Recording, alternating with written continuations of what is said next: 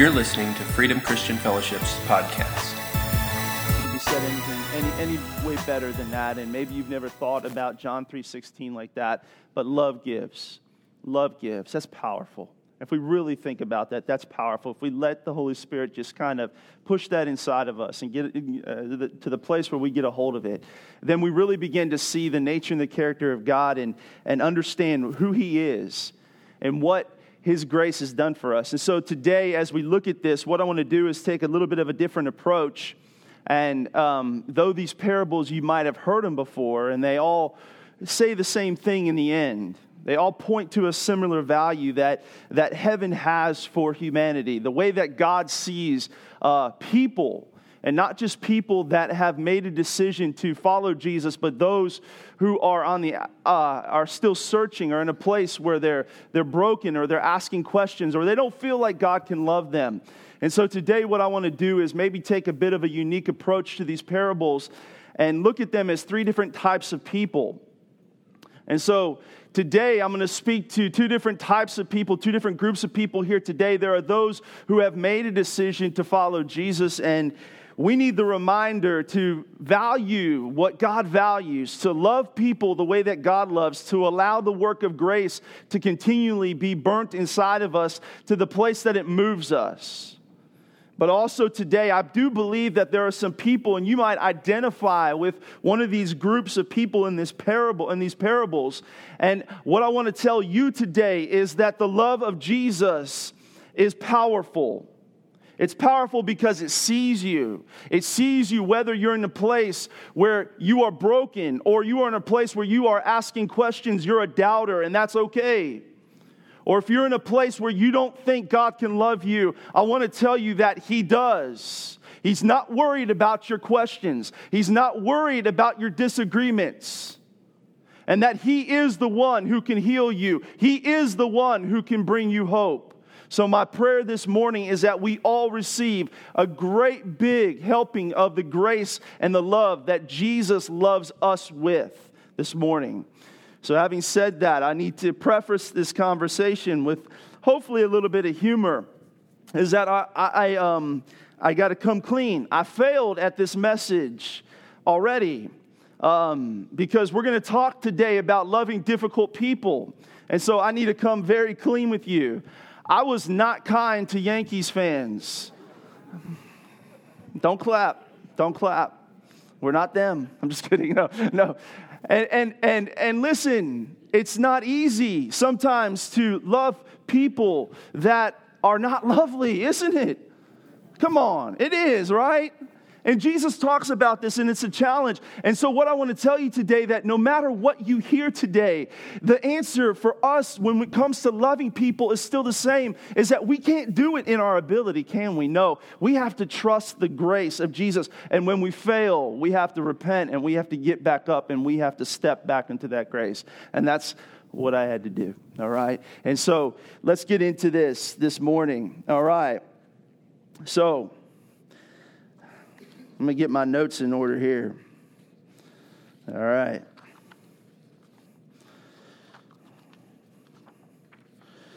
Oh, Justin, did I? I think I took.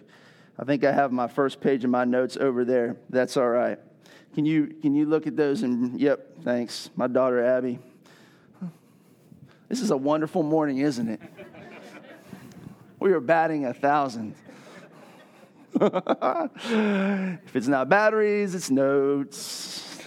All right, here we go. Hopefully, this will be worth it. Okay, so Luke, let's open up our Bibles to Luke 15. And I want to start with the, the context of this conversation that Jesus taught these parables in. In Luke 15, 1 and 2, Jesus is talking to a group of people who were religious leaders at the time, and they were called Pharisees. And Pharisees they just adhered to the law. I'm not going to go into a lot of depth with this, but it was those who were blinded. They, they, in one aspect, they wanted something better. They wanted to connect with God, but because they had lost sight of some things and they connected into the, the fullness of the law and the, in the letter of the law that they had gotten to something what we call as legalism is that they began to trust too much in the law and they missed seeing Jesus. And so Jesus is having a conversation with them. And it says this in Luke 15, 1 and 2. It says, Now the tax collectors and sinners were all gathered around to hear Jesus. But the Pharisees and the teachers of the law muttered, This man welcomes sinners and eats with them. And this is the question that I want to start off with, and just something for us to ponder at the very beginning, because I believe this sets the context of, of how we are to love the way Jesus does, in, in the sense of loving those who are far from God still. Don't you love that Jesus was different? Don't you love that Jesus was different? That he defied the religious and societal trends and the norms? Don't you love that? When you read the Bible and you hear scriptures like this, doesn't it wake, wake something up inside of you and cause you to, to be excited? It should. Because Jesus bucked the religious norms and he bucked the societal norms. And this scripture, this small little scripture in Luke 15 1, where it says that Jesus was eating with tax collectors and sinners, and they were gathered around to hear Jesus, is not a small thing. Because it, in essence, shows the heart of who God loves and who He's after and how He values. And what we begin to see is that Jesus teaches these three parables that this heart is explained in, in detail. But we're not like the Pharisees. I don't think any of us are like the Pharisees, not by a long shot. I hope not.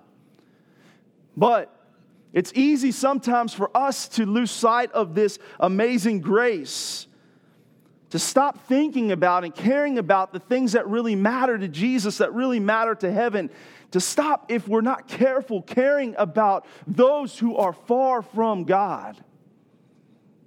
When we really think about it, it, it becomes easy. We don't mean to, but we get busy, don't we? We get busy. Maybe it's because we're consumed with just our personal relationship with Jesus. I know that I've been in that spot before. Or sometimes I'm so focused this way, just me and Jesus, that I forget this. Sometimes my life gets busy that I put on blinders to some of the needs and the, the things that are going on around me in people's lives. And what Jesus does is he brings us full circle. He does a 180 on us here. He takes the opportunity to address this mindset no matter how it comes. Whether it's because our hearts have grown cold or because life has happened. And he begins to talk about this in the sense of saying, This is what is important to me, and important to my Father, and important to heaven. Maybe sometimes, if we're not careful, we just lose sight of the value that Jesus has for humanity. But what I want to connect this into, and I want to encourage you, if you're going to take notes today, to start here. In Luke 19:10, Jesus tells us the mission statement for why he came from heaven to earth. And he says this, "For the Son of man came to seek and to save the lost." The Son of Man came to seek and to save the lost. This is why Jesus came to earth. And we've got to get a hold of this. We've got to understand this. We've got to ask the Holy Spirit to burn this inside of us. So let's dig into these different parables. The first one we see is in Luke 15, 3 through 7. I'm going to read it to you. I invite you to read along on your phone or your Bible, or if you don't have either of those, then you can look on the screen. Then Jesus told him this parable Suppose one of you has a hundred sheep and loses one of them. Doesn't he leave the 99 in the open country and go after the lost sheep until he finds it? And when he finds it, he joyfully puts it on his shoulders and goes home. Then he calls his friends and neighbors together and says, Rejoice with me, I have found my lost sheep. And I tell you, in the same way, there will be more rejoicing in heaven over one sinner who repents than over 99 righteous persons who do not need to repent. Wow. Wow. And I want to offer you today this opinion that if we choose to see it, that the sheep maybe represent those people who are in need. When I think about this parable, immediately I think about this, and, and, and we've, maybe you've heard this parable taught before, and you've heard about sheep, and sheep really are dumb. Sheep are dumb. And I can promise you that one sheep out of the hundred did not mean to get lost. He probably was looking for something that was good, but he found himself in a very desperate situation. Why? Because it would have been perfectly clear to the people that Jesus was talking to who had a background in this type of work that one sheep all by himself is prey, becomes a target, becomes somebody in a dire situation. And I believe this with all my heart that Jesus did not waste words. He's not just painting a pretty picture here to show how much one person cares, God cares about one person, but He's bringing us into this understanding that there are people in this world that are broken, that are broken, that are without hope, with those who have a need. Who don't see hope for tomorrow, but they're lost. They're truly lost. If we stop and we think, we all know somebody in that situation. If we stop and we really think about that, we know somebody who is broken. They can't understand tomorrow. There is no hope. This is something that I absolutely love about this parable as I just sat and I just I just looked at it over and over again as I was asking the Holy Spirit.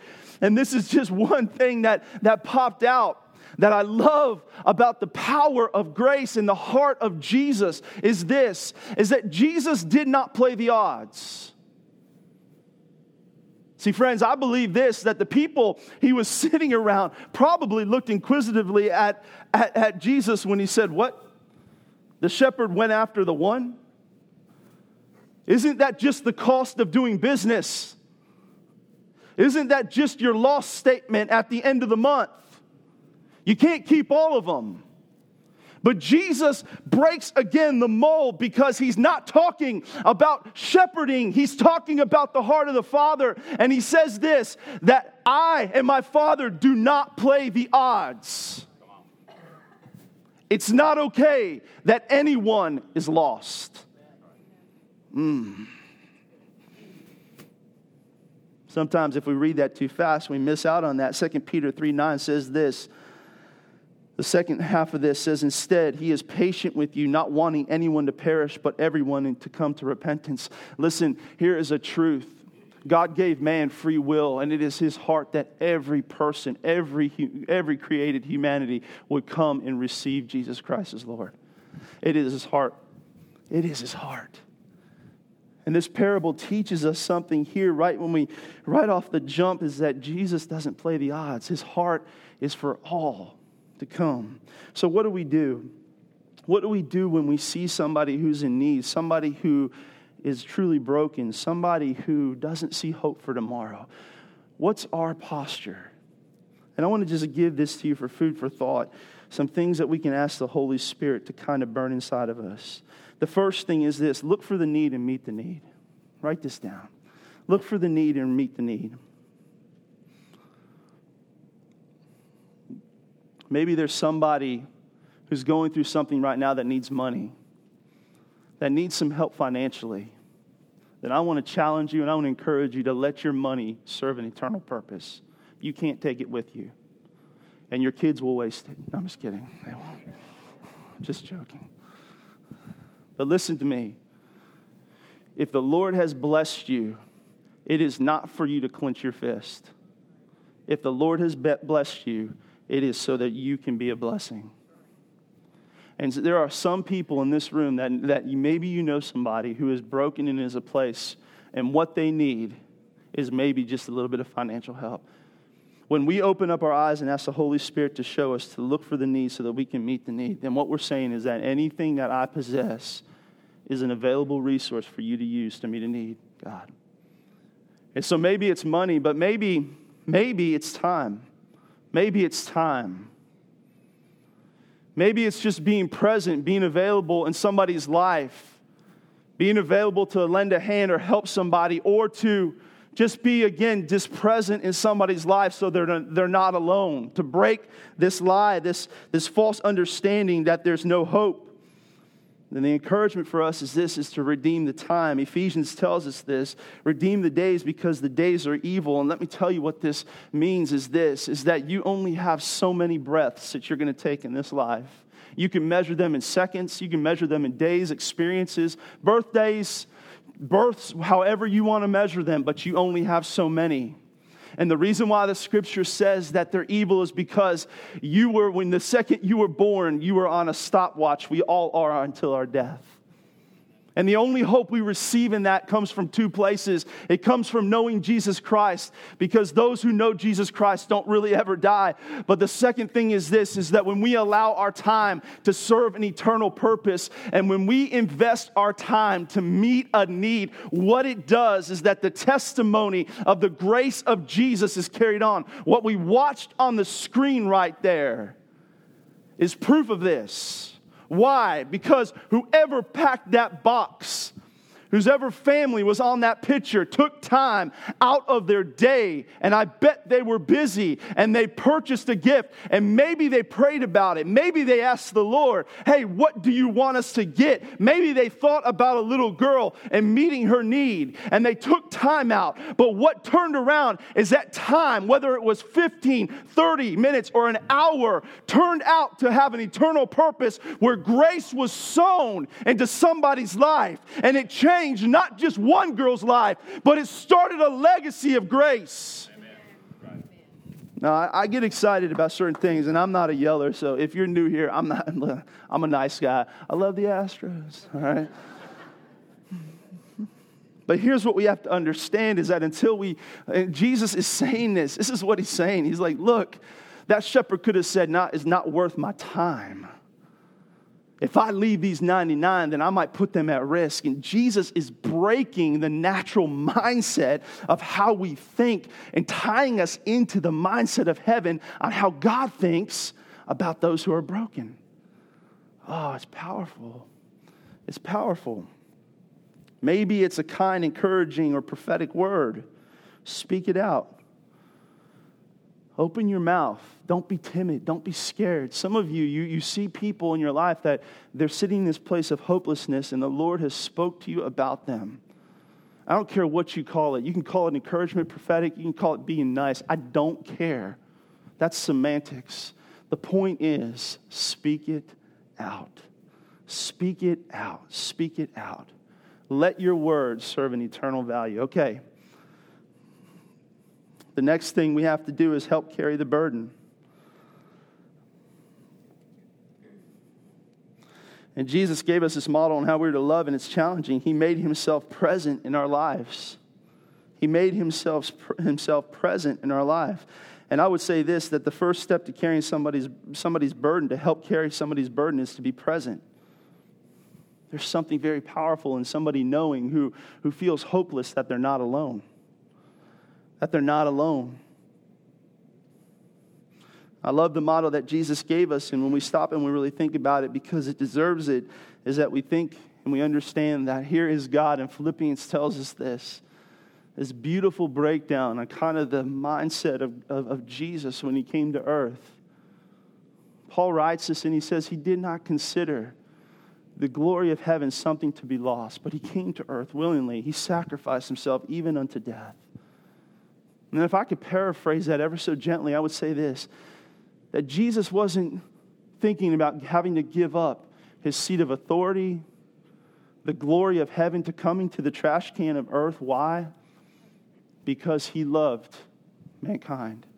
And he understood in order to meet the need, to carry the burden, he had to be present. To answer the cry of humanity's heart of saying, God, where are you? That he had to be present. And when it comes to this idea of meeting somebody's need and helping to carry a burden, that we have to be present. And the third aspect of this, I'm giving you a lot of things. I want to encourage you just to write these down. Look for the need, meet the need, help carry a burden. But do it joyfully. Do it joyfully. You can't meet or carry a need in your own ability, it's impossible. You can't do it in your own strength. If you try, you're going to burn out. And the only way that we can be a people who love those who are in a, a place of brokenness or a place where there's hopelessness is to and do it joyfully is to rely upon the Holy Spirit. That we have to fully rely upon the Holy Spirit and stay in a place of grace. And if you're in this position today where you know somebody, and, and again, maybe you are the person who is broken and there's no hope for tomorrow. And the same thing's true about you. You can't fix the problem. You need to look at the Holy Spirit. You need to ask the Holy Spirit for help. You need to fully rely upon that grace. But if you know somebody in your life who needs that, then it's not your good ideas that are going to transform their life. It is trusting and listening to the Holy Spirit and staying into that place of grace. Again, I want to point us back to the words that Jesus said at the end of this parable. And I want us to listen to these very carefully. He says this I tell you in the same way that there will be more rejoicing in heaven over one sinner who repents than over 99 righteous persons who do not need to repent. The heartbeat of heaven is to redeem men back to the love of Jesus Christ. The heartbeat of heaven is to redeem men and women back to the love of Jesus Christ. Here's a question I want to ask you before we move into the next parable How did the grace of Jesus rescue you? What did the grace of Jesus do to rescue you? Connect back into that story in your life. Because the day that that happened, all of heaven rejoiced over you. In the same way, all of heaven rejoices when we go and we meet the need of a broken person and bring them into Christ. All right, the second parable is this the lost coin, Luke 15, 8 through 10. Everybody okay? Okay, all right. I want to make sure. Or suppose a woman has 10 silver coins and loses one. Doesn't she light a lamp, sweep the house, and search carefully until she finds it?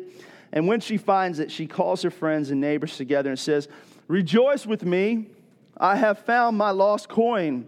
In the same way, I tell you that there is rejoicing in the presence of angels, in the angels of God, over one sinner who repents.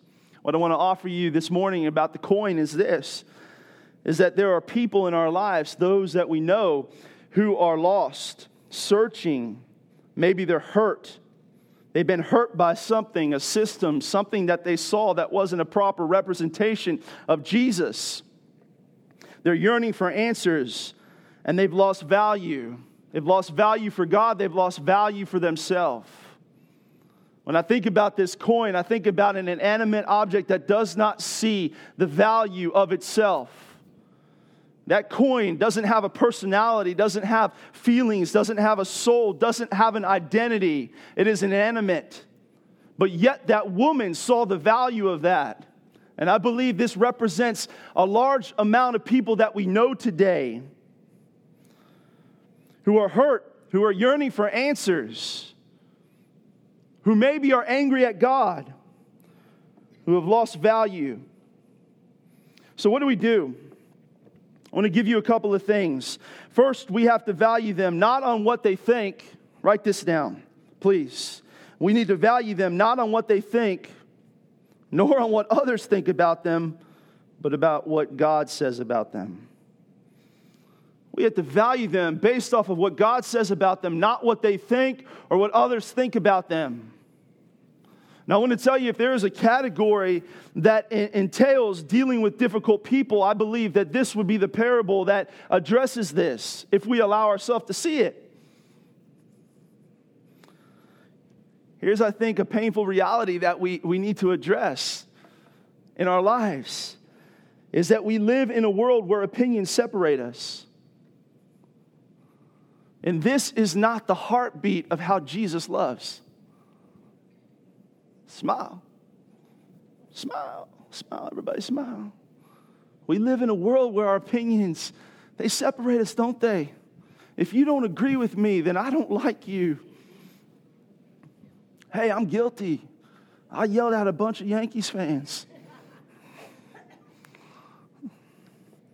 Jesus wants to heal, heal us of this.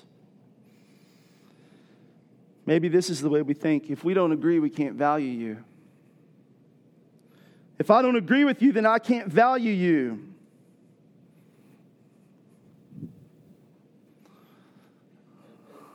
Wish I a pen. Listen, this isn't, this isn't hard stuff. Maybe Jesus is having to clean out some of the closets of our heart a little bit. And, and I want to tell you that it, it, don't worry because you're not alone if you're this, and it stings a little bit because it stings me too. I'm in the same place with you, and the answer is still the same for every of us. We have to look back into grace because this idea that if you don't value the way I value, then I don't value you. If you don't share the same opinion that I have, then, then I don't like you. What it does is it opposes the work of grace in your life. It will stop the flow of grace in your life. Now, let me speak as a pastor to you and maybe throw just a bit of encouragement with a warning into it is that if the grace is dried up in your life, then check your opinion meter. Because if you can only value people you agree with, then you've missed something. Romans 5, 6, and 8 says this. All right, everybody, let's hug it out. All right, we're back in. Okay. Romans 5, 6, and 8 says this You see, it just at the right time, when we were still powerless, Christ died for the ungodly. Christ died for the ungodly. Christ died for the ungodly, uh, i.e., God haters, i.e., those who did not care about Jesus. Very rarely will anyone die for a righteous person, though for a good person, someone might possibly die. Show me. Show me. Paul's taking a little bit of liberty here. Verse 8, but God demonstrates his own love for us in this while we were still sinners, why we still hated God, why we still did not agree with God, why we did not, in the place when we did not share the values that God had for us. Christ died for us.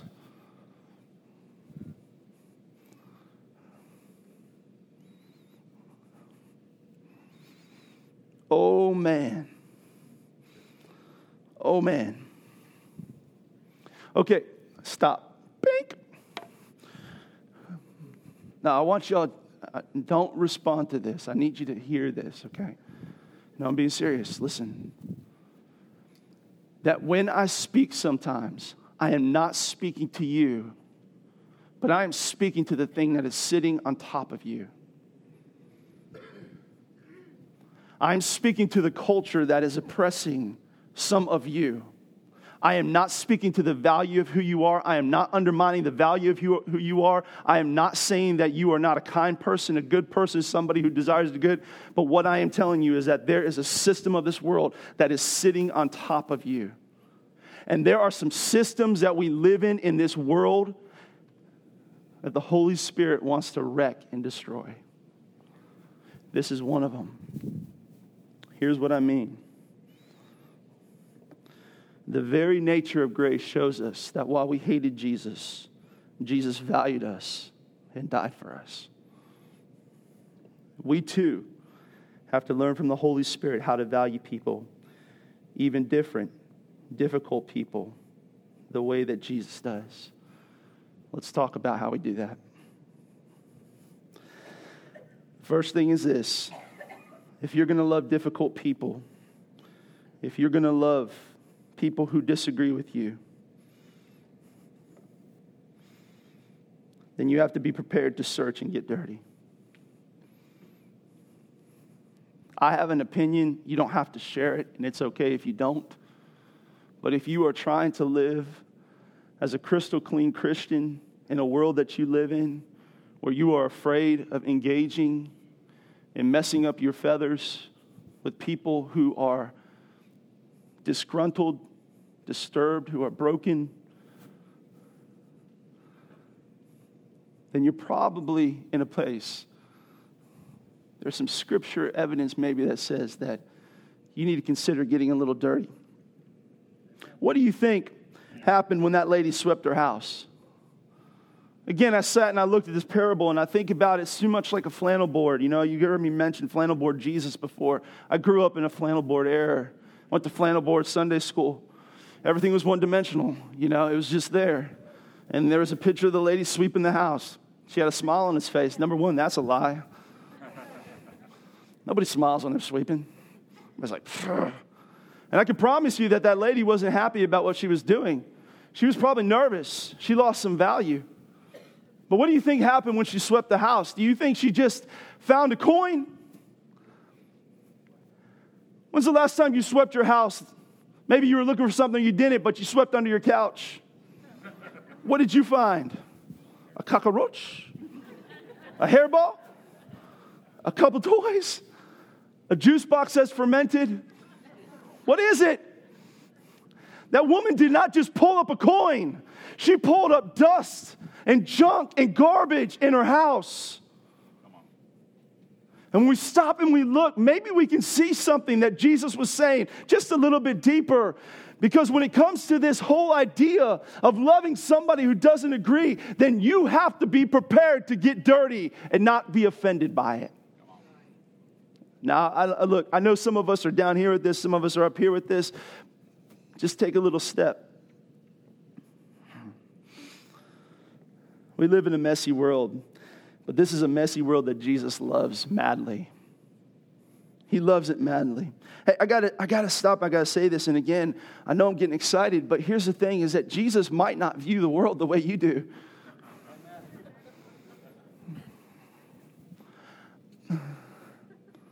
Jesus doesn't hate Republicans and he doesn't hate Democrats. Oh, no, you, Jesus doesn't hate immigrants.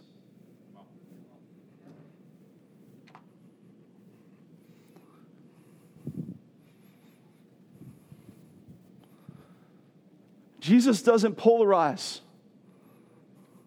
I'm not saying that Jesus is condoning sin, but here's the truth is that Jesus might not see the world that you the same way you do. And the reality is this, these are the things that Jesus, listen, he's talking to Pharisees here. He's taking a moment to say, I want you to hear how the God you worship, how my Father, how my heart responds. Jesus is madly in love with this world. So when it comes to getting into life with people who are messy, don't be scared because it's worth it. It's worth it. All right. These are people who have questions, who have lost faith, who have been hurt. So, what do they need? The first thing is that they need is to be heard and listened to. They need to be heard and to be listened to. But listening is not the same thing as answering or fixing. Listening is not the same thing as answering or fixing. Guys, in your marriages, listen to a guy who's, who's messed this up a bunch. When your wife wants to talk, she's not asking you to fix. Oh, ladies are like, that's right, preach, pastor. You're the best. Here's the thing. And in our problem, all right, guys, I'm sorry. I didn't mean to pick on you. Here's the thing. If listening is not the same thing as answering or fixing, then how do we listen? James 1:19. This is a a bit out of context, but it's a principle that holds true in this application. I want you to hear this. James 1:19 says, "My dear brothers and sisters, take note of this. Everyone should be quick to listen, slow to speak, and slow to become angry." Now, James here is talking about a response to the Holy Spirit, but it's a principle that applies when we are trying to listen, learning to listen, the principle of listening. See, the natural response is this is that we don't really listen. We're just looking for an opportunity to get our opinion in. We begin to talk over people in order to validate our opinion, which all results in causing more strife. But the spiritual principle of listening goes like this stop talking until you've taken the time to really hear. Stop talking until you've taken the time to really hear, to hear somebody's heart. Hear the heart behind the words. Listen for truth. And then speak words of life that lead to actions of life. Speak words of life that lead to actions of life. We live in a polarized society. We live in a place where generations don't always understand one another, and we point a lot of fingers on both sides of the fence. But the only thing that Jesus is asking us to do is be prepared to get into the trenches. And part of that is being able to listen in order that we can really hear the heart of somebody who is hurt, who has been wounded, who is indifferent in order that we might speak the love and the life and the truth of Jesus to them, that they would spring forth into life, that they would know the grace of Jesus. We can't cut that conversation off at the very beginning because they don't agree or value what we value.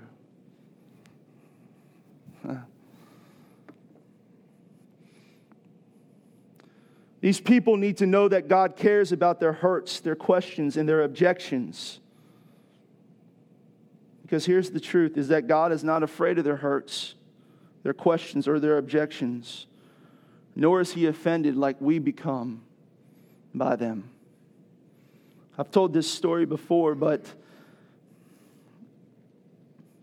I'll tell this story in a second. I want to read this passage to you. I love this passage in John 1. 44 through 49. It's the story of Nathanael. It says this Philip, like Andrew and Peter, was from the town of Bethsaida. Philip found Nathanael and told him, We have found the one that Moses wrote about in the law and about whom the prophets also wrote, Jesus of Nazareth, the son of Joseph. Listen to Nathanael's response Nazareth can anything good come from there? Nathanael asked. Come and see, said Philip. When Jesus saw Nathanael approaching, he said of him, Here truly is an Israelite in whom there is no deceit. How do you know me? Nathanael asked. Jesus answered, I saw you while you, was, while you were still under the fig tree before Philip called you. Then Nathanael declared, Rabbi, you are the Son of God, the King of Israel. Now you look at this and say, how does that apply to this parable of the lost coin? Because it just takes us looking just a smidge deeper to understand that what Jesus was speaking to in Nathanael's life was a man who was questioning. He even made his objections known when Philip came to him and said, Hey, you need to meet this Jesus. We think he's the one. And when he said he was from Nazareth, his response was, Nazareth, how can anything good come from there? See, Nathanael at his heart was a doubter. But when Jesus comes to him, what does he say? He doesn't come offended because he knew the backstory, didn't he? Why? How do we know that? Because Jesus references seeing Nathanael in the spirit while he was under the fig tree and what he was doing under the fig tree, we don't know. Maybe he was asking questions. Maybe he was pondering about the Messiah. Maybe he was grumbling. Maybe he was yelling at God and saying, Where are you? Why is this happening? And Jesus looks at him and says, Listen, I see in you somebody without deceit. And the reality is this is that Jesus didn't get upset with Nathanael's response, his initial objection, but he listened. When I was in, uh, some of you have heard this story before, and for those of you who have heard this, I apologize. But I had an encounter like this when I was in, in high school. And I had a friend who had a baby out of wedlock when he was a teenager, and the baby died. And I got very mad at God, and I went into the church where my father was an elder, and my mother was a Sunday school director, and we had keys, and I could go into the building anytime. It had a gym, it was a whole lot of fun. And I walked into the sanctuary as a 16 and a half, almost 17 year old young man in an open sanctuary, and I got up on the stage and I cursed God. I was hurt. I watched my best friend weep with his girlfriend. He was broken, he was devastated. I didn't understand. I didn't couldn't comprehend it. I was so angry. I was so mad at God. It wasn't even my thing, but I was broken for my friend. I invited God to come down and duel. Like, how stupid was I? Hmm. Anybody ever been there? Don't raise your hand. Anybody ever been that mad at God? Anybody ever have any doubts? Anybody ever have any questions? Ever anybody ever struggle in this place before? And what happened to me was this is that nothing happened then. And I thank God. But a few weeks later, in the middle of a worship service, I was sitting there with my arms folded, and all of a sudden, the power of God, the love of God surrounded me and began to heal me and began to whip off these things off of me that were just tormenting me, these questions and all these things. And God began to do a powerful work in my life, and it began to touch and heal my life. And I want to tell you this that it taught me something is this is that in these times where there are people who are hurt, who are questioning, who are doubting, who are in these places of indecision, they come to God. God is not offended. He is not hurt by that, but his extent of his grace is powerful.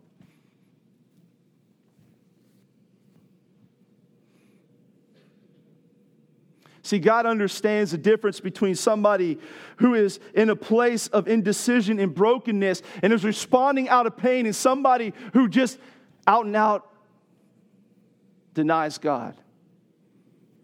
Let me be clear with you guys. Let me, let me help you understand anybody who's questioning this, this principle in your life. Listen, yes, there are people who deny God. There are people that even though the grace of Jesus cries out to, deny him in which the grace of Jesus cannot cover that because they've rejected him. But God knows the difference between those people and people who are hurt.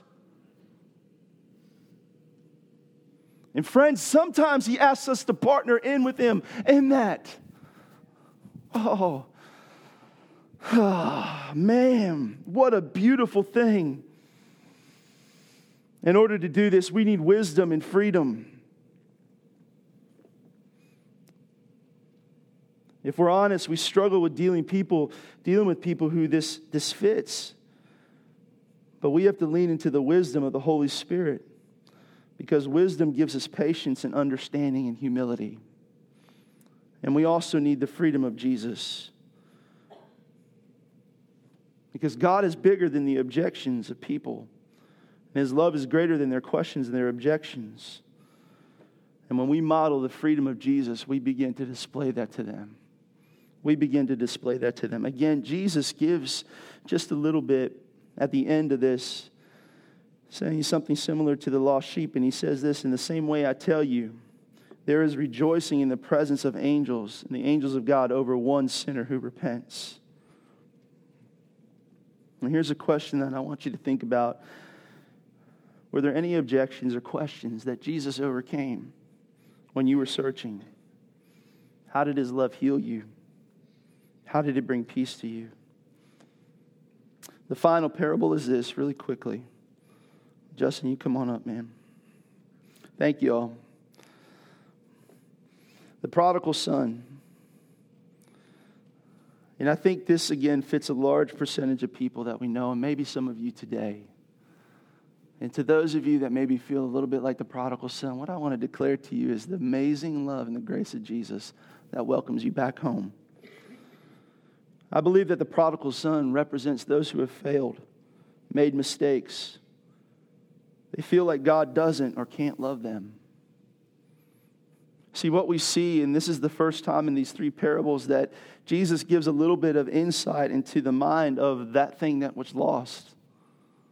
We can't know what the sheep was thinking. Maybe he just wanted grass in a good place. Maybe he got tired of his sheep brother. I don't know. We don't know. The coin, the coin doesn't have anything. It's inanimate.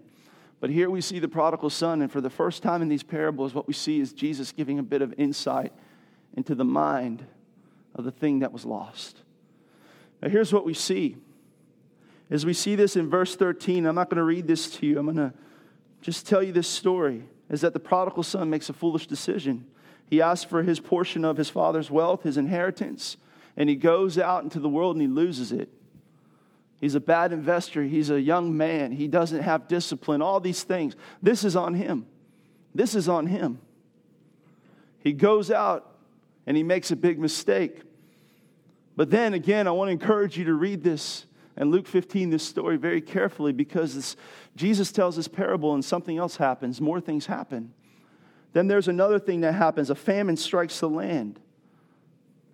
There's something that happens, a natural disaster that he couldn't control, that puts him into further destitution. We see that in verse 14. And I think there's a reason why Jesus tells us this and gives us some background into this. Because with most broken people that feel like God can't love them, it is not just their mistakes that are weighing on them. Sometimes it's their mistakes, but sometimes it's the other circumstances of life. And then it goes on and it tells us a little bit more in verse 16. He was finally met as he got a job feeding pigs. The scripture tells us that nobody would help him. He was met with all in all, all, all out abandonment. Jesus goes into detail in this parable, and I think it's beautiful. He says, Listen, it started with a mistake, but then life happened, and it compounded that to the place where he got where nobody would help him. And then finally, the scripture says he comes to his senses and he's not really in his spirit sense, he's in his soul sense. And he says this that it shifts his identity because he begins to think about his father again and he goes and he says, Listen, I can go back and I can be a slave for my dad. Those things do not connect, friends. And again, Jesus doesn't mince words here. And I need you to hear this. Because this is the cycle of brokenness. And maybe you're here today and you fit this, and I want to tell you because the response of the Father is what you need to hear. Is maybe you made a mistake and then life happened and it threw you under. And then there was nobody around in your life and your identity is being formed for that. But here's what I want you to see because Jesus brings out two different perspectives one from the brother and one from the father on how we are to respond to that. See, the brother responds like we want to in our natural flesh. Because in verse 30, the brother is so offended because they're throwing a party for his other brother who was a fool that all he can see is the sin and the mistake of his brother. And he never gets past that first place. But I want you to hear the heart of the Father because this is what the heart of the Father says and what grace says. The first thing that we see is this. In verse 20, he was filled with compassion. Now, there's something special about this word. Just give me a few more minutes, please. You need to hear this. This word compassion is only used a few times in the New Testament. And it's in those times where we read in the Gospels where it says that Jesus was filled with compassion and he healed. Jesus was filled with compassion and he fed. He set them free. He opened blind eyes. See, the word compassion means this it's not just empathy, like I feel for you, it is this that I'm going to go and change the situation. And this is what grace says. And this is what God asks of us. The Father was filled with compassion.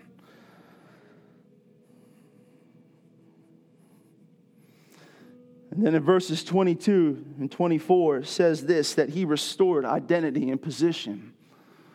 You know, it's amazing when we, when we really read this carefully, this, this parable carefully, and it blows my mind. It fills me with so much grace of how Jesus rescued me, and I hope it does for you, is because what we see in that passage, in that scripture, that parable that Jesus is saying, he's saying this. He's saying, listen, the father saw him from afar off, and his heart was filled with compassion, and he ran to his son. Listen, the, the son did not have to have the dialogue with the dad in order for there to be restored identity and position. It was already done in the mind of the father. He did not have to say a word, he didn't have to do anything. It was already done. But Jesus says he repents and he says, I'm sorry. Oh, I'm sorry. But the father says, I'm rejoicing because the son that was dead is now alive. Go kill the fatted calf. Go get the robe. You got the ring. You are in. We're having a party. Oh, ho, ho. So, friends, here's the question Are we the brother or the father? Hmm.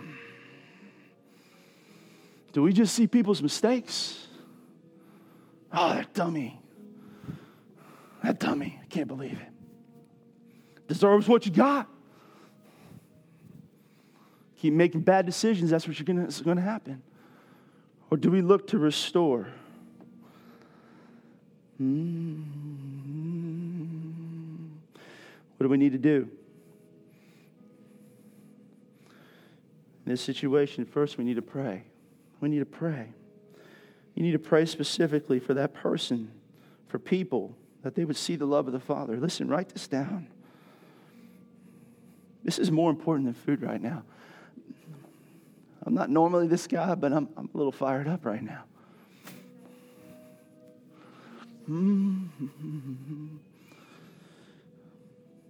Pray that we'll see the love of the Father for people. So you got to pray both ways. You got to pray that God will open their eyes and pray that God will open your eyes.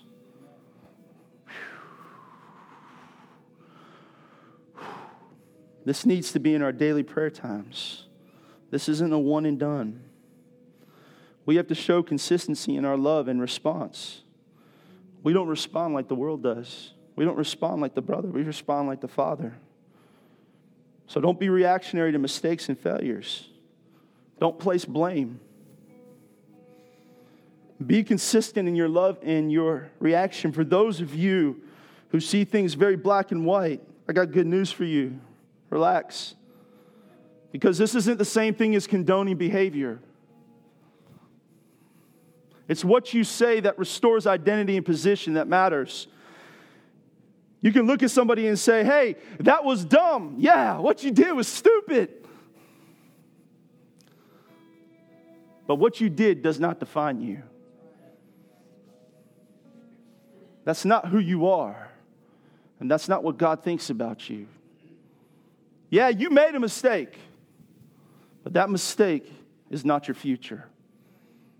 Hmm. Hmm. We need to remind of the value both in the natural and in our spiritual understanding. Let, let me just say this like this is that people need to hear not just what God is saying about them, but what you think about them. Can I just say it like that?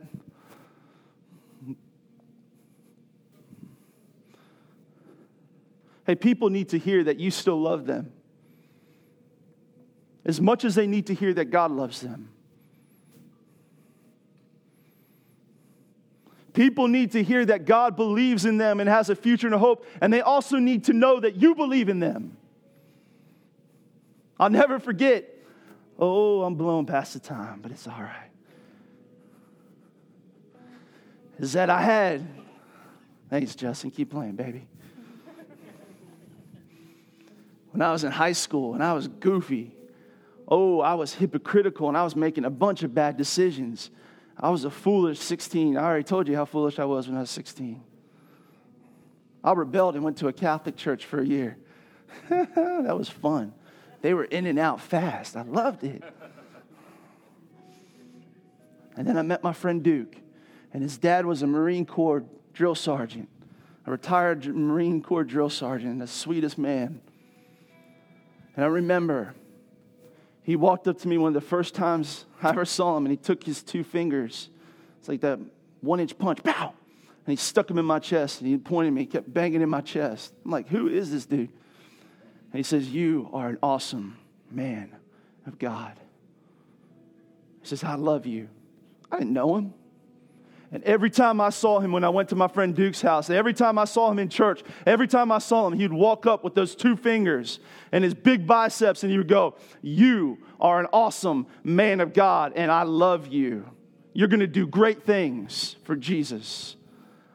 And I want to tell you something. He planted a seed inside of me that saw past the stupidness and the failures and the mistakes of my teenage years and tied it in with the voice of heaven that shouted out grace to me. And I want to tell you, as much as going to Bible school, as much as, as doing what God's asked me to do, that set in motion in my life the direction that God called me on. Oh, man. All right. This is it. This is what I want to give you today, and I'm going to pray. Our takeaway is for every one of us take some time to reconnect with the grace and the love of God. If you've forgotten your story, remind yourself. Ask the Holy Spirit to just begin to fan it into flame in your life. Remind yourself of the grace by which you have been saved, the grace in which Jesus has loved you. If you don't know that grace today, then just say, Jesus, I need you. Jesus, I need you.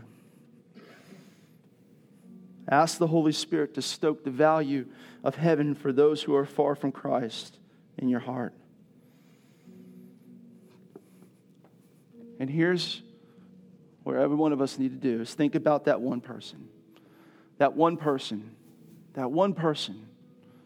Maybe they're broken, they have a need, maybe they're searching, they're hurting, they're, they're questioning, they have objections. Maybe it's that one person who feels like their mistakes are defining them. And because of their mistakes and failures, they can't be loved by God. Think about your one person. And that's who you need to actively pray for.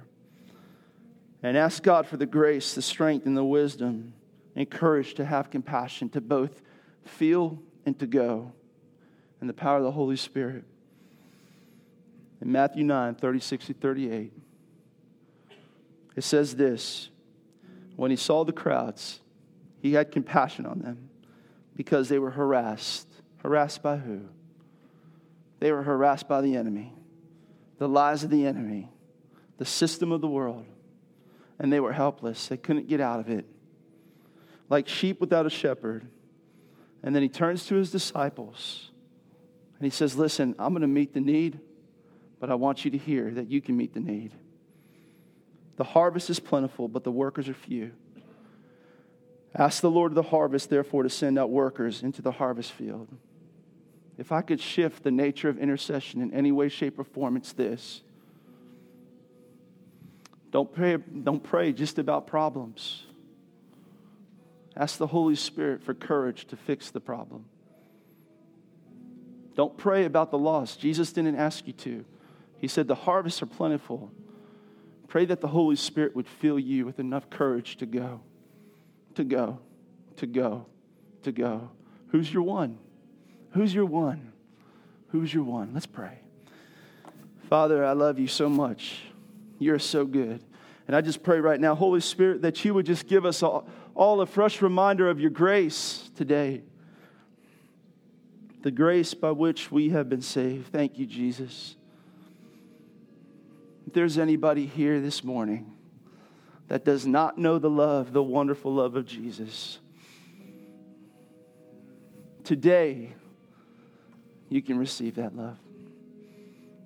Just simply say this from your heart Jesus, I need you.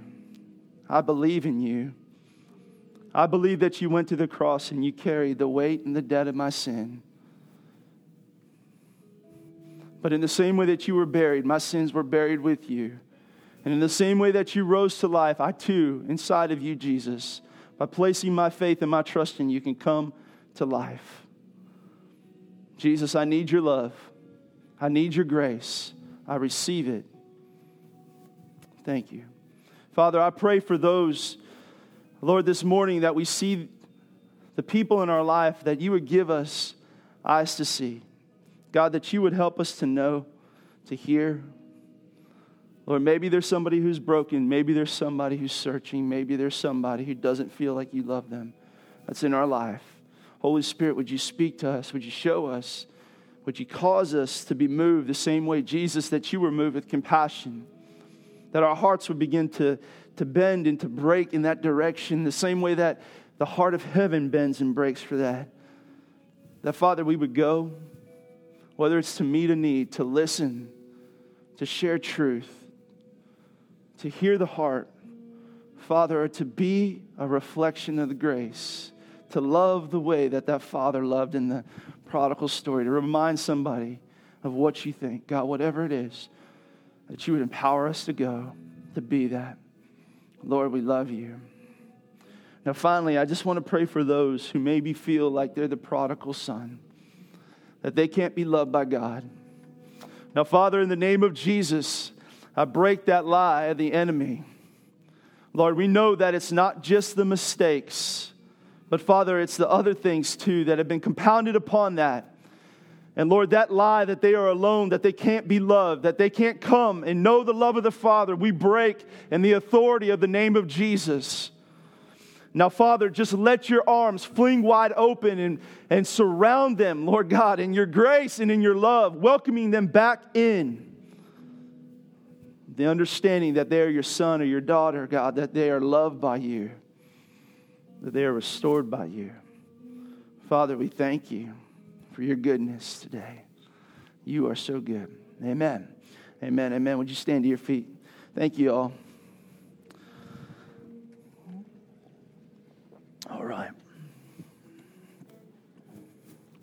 Today, as we close, if you need prayer for anything, we'll have some folks up here who'd love to pray with you, or you can turn to your neighbor, somebody you know, and have them pray. But if you have a need, don't leave. If it's in your physical body or something you're walking through, we all have that. And sometimes we need prayer. And if you do, don't leave today. Whatever it is, whatever it is, we love you. We love you. To bless you. Father, I just declare your grace, your goodness, and your mercy to surround every person all the days of this week. In Jesus' name, amen. Amen. We love you. Look forward to seeing you guys on Wednesday and next Sunday.